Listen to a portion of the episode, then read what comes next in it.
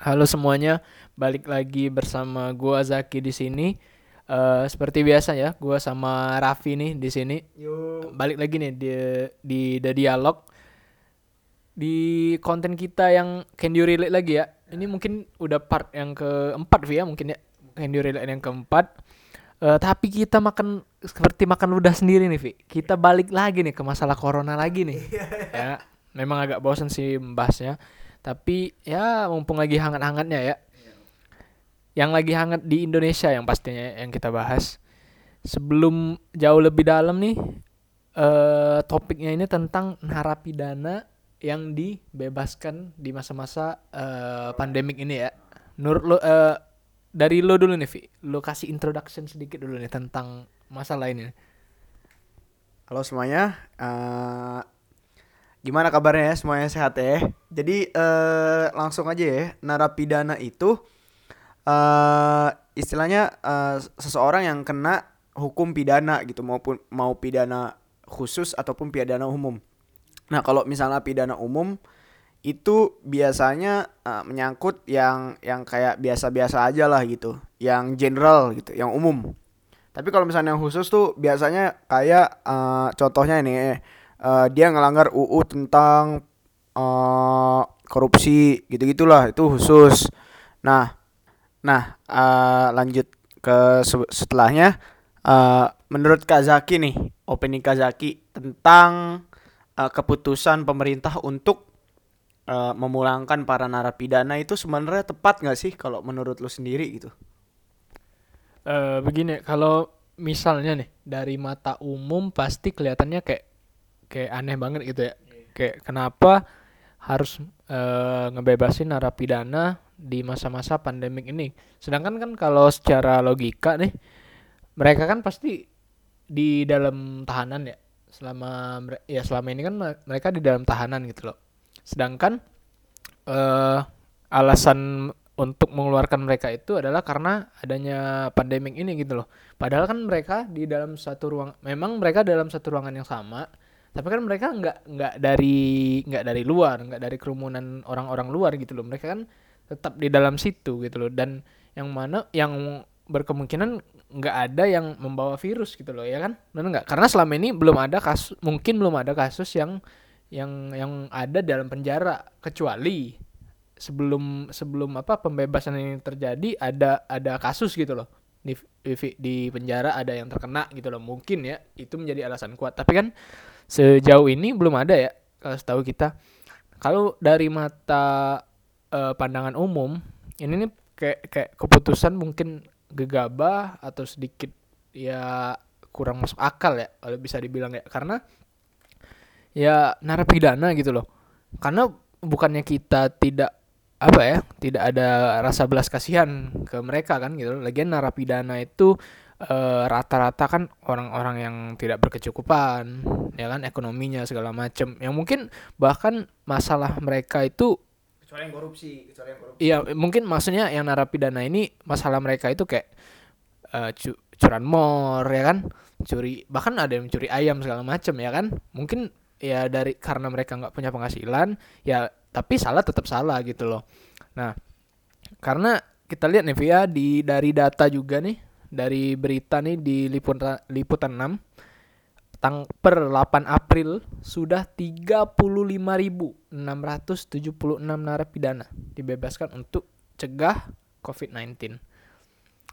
Yang yang jadi apa? Yang jadi alasannya di sini karena mereka tuh bilang eh, mereka kan punya keluarga gitu loh. Hmm. Jadi mereka pulang itu guna untuk men- menjaga keluarganya gitu loh.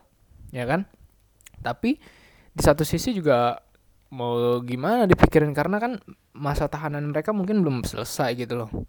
Ya kan? Dan dan alasan mengeluarkan mereka karena karena adanya virus itu justru nggak masuk akal. Karena mereka dengan keluar itu mereka keluar lagi justru dalam keadaan mereka di luar ini mereka justru lebih rentan kena gitu loh. Karena kan yang di narapidana ini rata-rata umurnya mungkin sudah tua-tua Vi sudah di atas dua 25 30 ke atas kan? Yang mana yang, yang mana kita tahu ren, sangat rentan kan kena virus ini. Nah justru itu malah berbahaya. Malah ada lagi Vi yang lebih parah. Setelah dibebaskan mereka nyolong lagi. Oh, ngakak ngakak Eh, makanya itu tuh kayak bukannya jadi bahan lucu-lucuan kita kan? Tapi kita udah tahu gitu loh pasti akan gini lagi gitu. Karena orang yang yang banyak masih banyak juga orang yang udah ketangkep masuk penjara keluar ngelakuin hal yang sama gitu loh. Apalagi dikeluarin secara tiba-tiba gitu loh ya kan? Dengan alasan covid-19 ini.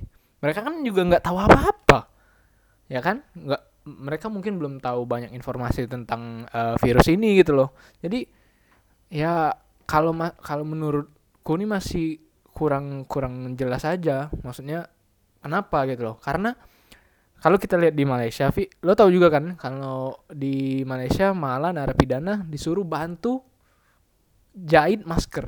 Hmm, tau gue. untuk atau ya bantu jahit masker bantu baju apa Vi namanya? Yang untuk yang untuk apa? Orang rumah sakit tuh kayak baju jam kayak jumper gitu kan? Eh, kayak iya baju perlindungan untuk apa para eh, tenaga medis kan?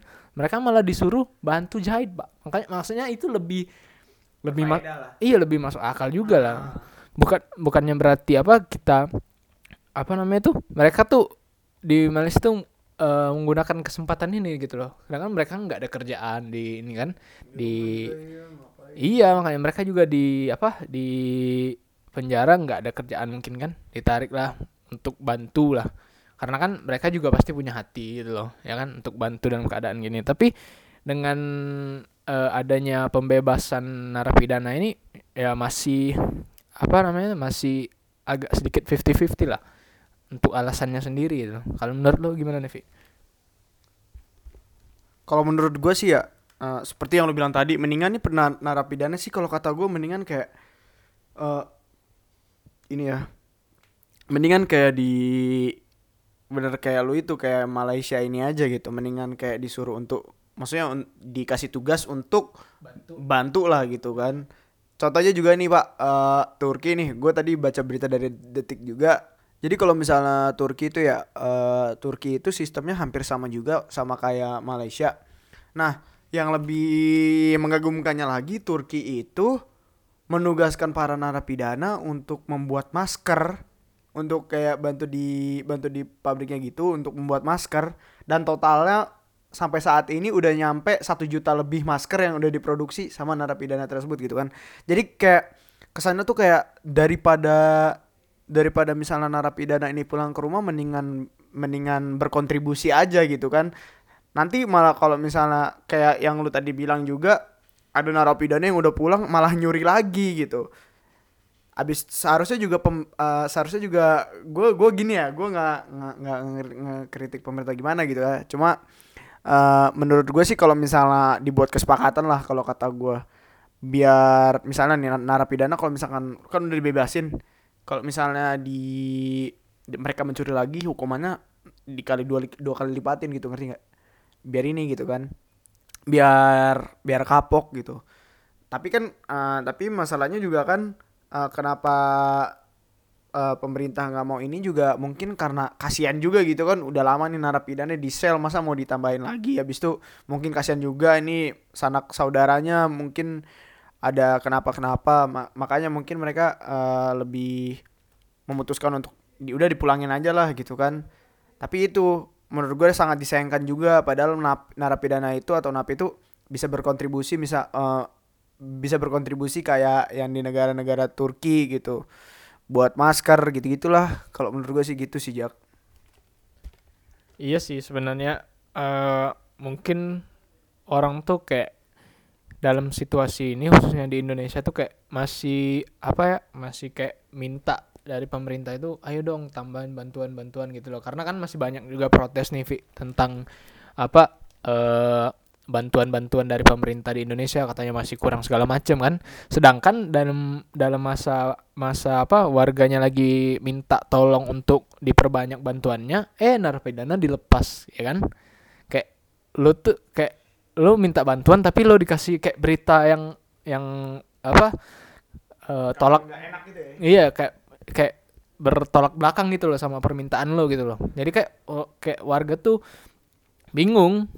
Sebenarnya ngapain gitu loh. Karena di masa-masa gini nih yang paling penting adalah bantuan kepada eh, tenaga-tenaga medis gitu kan. Yang lebih membutuhkan kayak ya dari konsumsi terus obat-obatan segala macam ya kan. Masker baju eh, sarung tangan. Nah tiba-tiba lo dihantem sama berita kayak gini gitu loh. Ya jelas orang kayak langsung menggebu-gebu lah langsung kayak trending anjing. iya makanya langsung kayak kesel gitu kan jadi ya wajar lah mungkin pada saat itu orang banyak yang kesel ataupun kita mungkin belum mendengarkan sepenuhnya Vi ya alasan yang paling paling logis lah masuk akal kenapa narapidana itu di di apa dibebaskan gitu loh. Tapi gue baca juga nih Vi beritanya abis dibebasin nih kayak pemerintahan tuh malah eh, menyalurkan eh, apa menyalurkan ini Vi menyalurkan eh, kayak konsumsi gitu kepada narapidana-narapidana yang eh, ekonominya kurang gitu loh. Ya mungkin ada sisi baiknya juga tapi ya kita juga lihat bahwa ada yang melakukan kejahatan lagi setelah dilepaskan. Itu kan kayak jadi apa namanya tuh sedih lah liatnya gitu loh. Karena di masa-masa gini masih masih ada aja yang gitu. Maksudnya lo udah dibebasin udahlah gitu. Udahlah dulu dari di di masa-masa gini lo mau nambah apa nambah masalah lagi kan ya bikin orang pusing aja gitu loh nanti pemerintah kena ini lagi kena ini lagi jadi kayak nggak ada solusi yang tepat gitu loh Menurut lu nih Jak ya, eh, kan narapidana nih terbagi jadi dua nih kan. Ada yang khusus sama umum.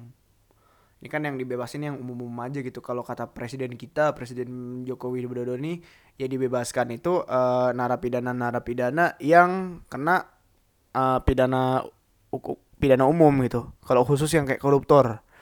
Misalnya kalau menurut lu ya, di mata lu ya, menurut lu koruptor mending dibebasin juga apa gimana? Kalau menurut lu sini, personalnya menurut lu.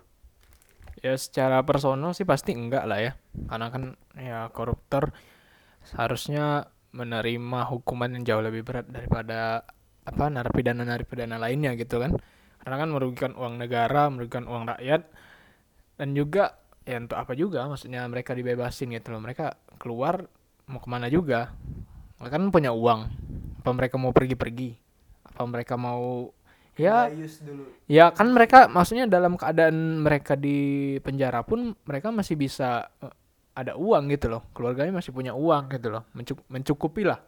Dan mungkin untuk beli obat-obatan kayak beli perlengkapan ru- eh, apa masak-masak, sanitizer segala macam mungkin mereka masih mencukupi lah. Jadi ya dalam alasan apa pun untuk apa juga ngelepasin koruptor gitu loh. Kayak kata kayak kata Mbak Najwa Shihab kan coba dicek lagi di penjaranya. Lagi nonton Netflix apalagi berkeliaran di luar gitu loh. Ya kan? Karena kan lo ingin kan Mbak Najwa pernah ke penjaranya Pak Setnov kan?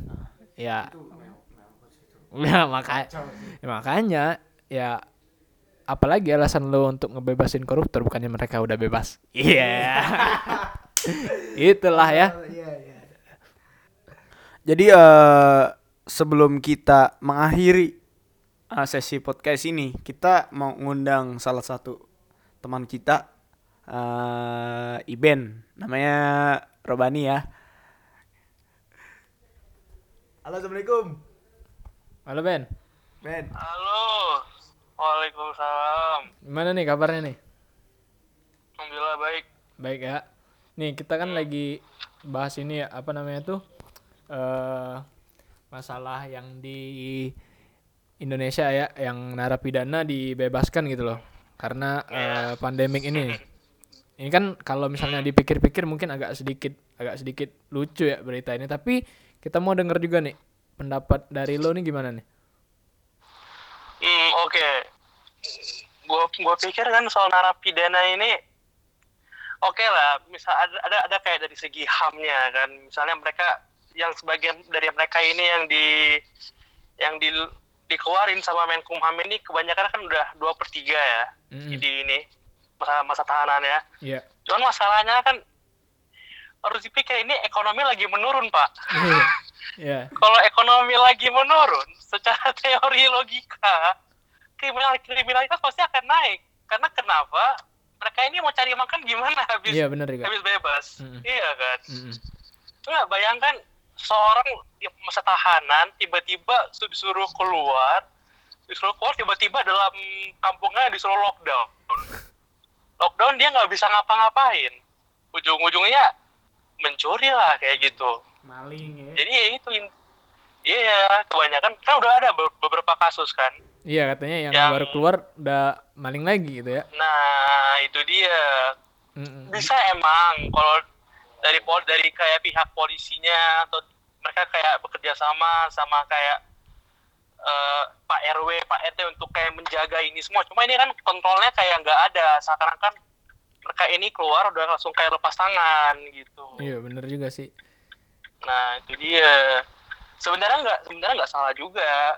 Karena mereka udah udah kayak dua, dua udah kayak mau habis lah masa tahanan mereka. Cuma kan ya tetap harus dikontrol juga gitu. Mm, karena kemungkinan mereka untuk ngelakuin eh, apa namanya pencurian lagi tuh lebih besar justru Ben ya. iya apalagi dalam kondisi ekonomi yang lagi menurun kayak gini ya mau gimana? Iya sih. Tapi kat- Kata di itu beri- dia. di berita juga sih katanya yang apa yang yang mereka mereka narapidana yang ekonominya kurang itu kayak dikasih konsumsi gitu loh tapi kayak nggak masuk akal aja gitu loh Kasih bantuan gitu loh Ben. Katanya sih gitu. seharusnya cuma kan balik lagi mereka kan dalam sifat mereka itu kan dari awal kayak mencuri dan apalagi ada apabila mereka kayak nggak tahu mau ngapain lagi ini kan kondisinya mereka nggak tahu mau ngapain mau cari kerja juga nggak bisa. Mm-mm. iya kan? Iya. Terpaksa mau nggak mau mereka ini gitu. Iya. Ini gitu nih ya pendapat lo ya Ben ya. Mm-mm. ada juga sih yang katanya ya para koruptor mau dilepasin atau kayak gimana itu ya nggak setuju lah kalau soal itu. Kalau mantan kalau narapidana koruptor ya iya iya kita juga tadi berdua sempat bahas sih ya pasti nggak setuju lah banyak Ah. orang Iya, ah. hmm, katanya ada yang bilang kan alah mereka kasihan mereka usianya udah 60 tahun ke atas cuma kan mereka ini koruptor iya justru malah mereka kalau Iya. dikeluarin malah lebih berbahaya lagi kan Bebas banget. Oh ya, bukan itu yang ada malah. Oh kita jadi napi korupsi nggak apa-apa kok. Kita ambil uang orang yang kita bisa menikmati masa tua lah. Gitu-gitu kan. Iya makanya Jadi gua seakan-akan korupsi itu kayak sebuah yang enteng gitu. Ya makanya Iya. gua tadi sama Raffi bilang kan kayak koruptor mau dibebasin mau dikeluarin tuh apa bukannya mereka udah keluar kan Udah bebas Nah. ya istilahnya. Nah itu dia. Ya, jadi itu Udah bebas loh. itu pendapat lo nih Ben ya Iya. Nah, makasih nih Ben ya Iya sama-sama. ya ya Yuk jaga-jaga kesehatan di sana. ya ya, ya. lo juga ya Siap, siap. Iya bye. siap siap. Assalamualaikum. Waalaikumsalam. ya jadi itu nih pendapat dari salah satu teman kita nih Iben ya. Dia lagi di Aceh ya? Di Aceh.